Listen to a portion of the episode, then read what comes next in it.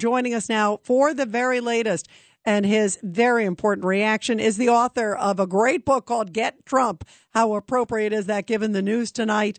Uh, joining us is great constitutional scholar Alan Dershowitz. Professor Dershowitz, your reaction again now that uh, you've been able to absorb a little bit of it because it's just coming in, obviously.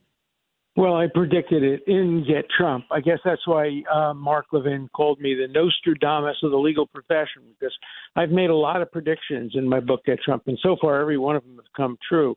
And I predict there'll be convictions, but they'll be reversed on appeal because the theory and the strategy is for Democratic prosecutors to rush to get convictions before the election, try to impact the election. Then they know they'll lose these cases on appeal, but by that time the election will be over and the impact will no longer be important. So it's a total abuse of the constitutional system, the legal system, the rule of law. And every American should be very concerned about this. When you go after the man who's running for president against the current president, it better be the strongest case imaginable.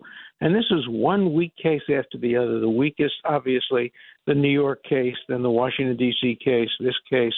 Uh, the Florida case may be a little stronger, but it's not a it's not a serious case. It's a case, you know, involving possession of classified material, which so many people have had, so many current and past politicians.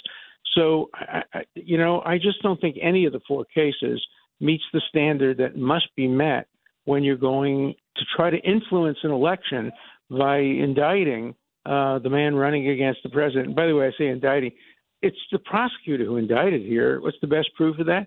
It was leaked to the website even before the jury voted, the grand jury voted.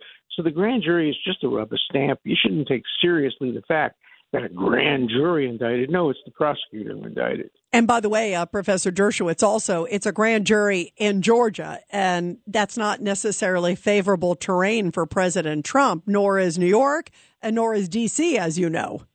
Well, I think anywhere there's a grand jury, you're going to get an indictment. I've been doing this 60 years. I don't remember any case where a grand jury refused to accept uh, the demand of the prosecutor to indict. Remember, the grand jury only hears the prosecutor's side of the case. They don't hear the defense side of the case. You know, it's just one sided. So, of course, you're going to get an indictment. So the presumption of innocence still applies. And I do think there are going to be reversals on appeal here. But just as you brought up, Professor Dershowitz, that could be a long time coming until, yeah. you know, uh, the reversal. And just like you said, here it is. He is the leading candidate. We're like a week away from the first debate. The first debate is next week, sure. the primary. Then, of course, uh, you know, we heard the, the special counsel in the Jack Smith case. This is in the case about elections, the January 6th case. He's trying to get it started January 2nd.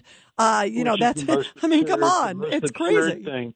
I've done this again 60 years. I've never heard of a case with a complicated indictment indicted in the summer and tried in the same winter. It's just unheard of. Usually it takes at least a year. I've seen cases that take two and three years while the defendant has been in prison.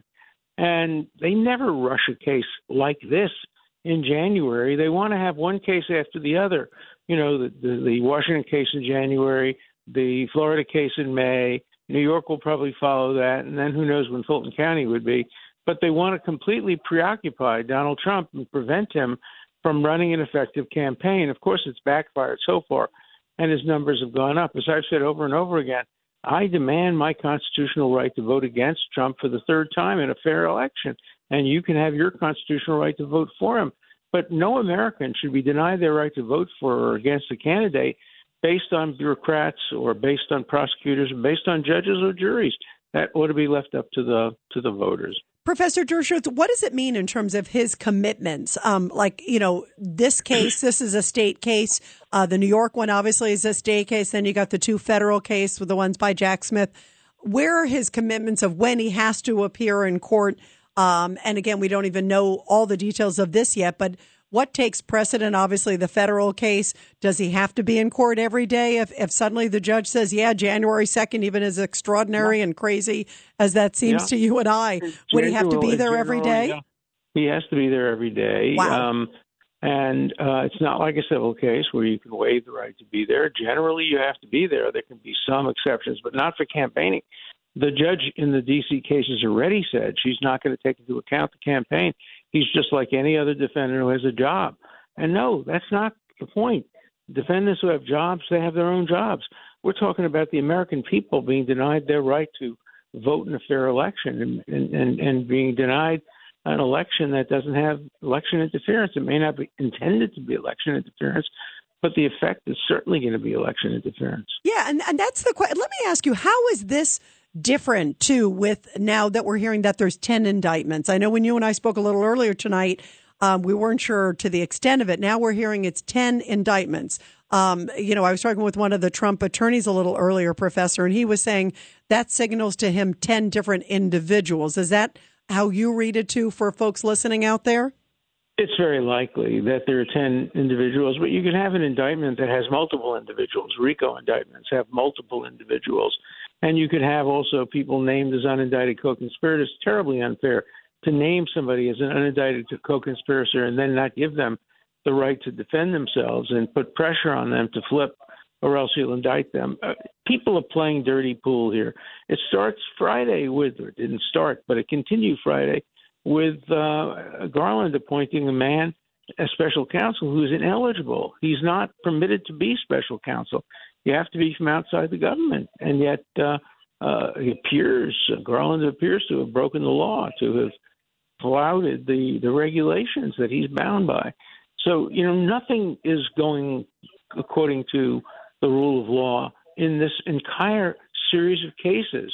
And uh, and and I, I mean by that the Biden cases and the Trump cases, they seem to be special special partisan justice, and that's just not what the American people want. And Rita, thank you so much for keeping up with all this. You're you're a great commentator. I have to leave now, but um, thank you, Professor. Me. I'm always happy to be on. Thank, thank you. you. We love having you on, and we so appreciate it, Professor. Thank you very, very much. The great Professor Alan Dershowitz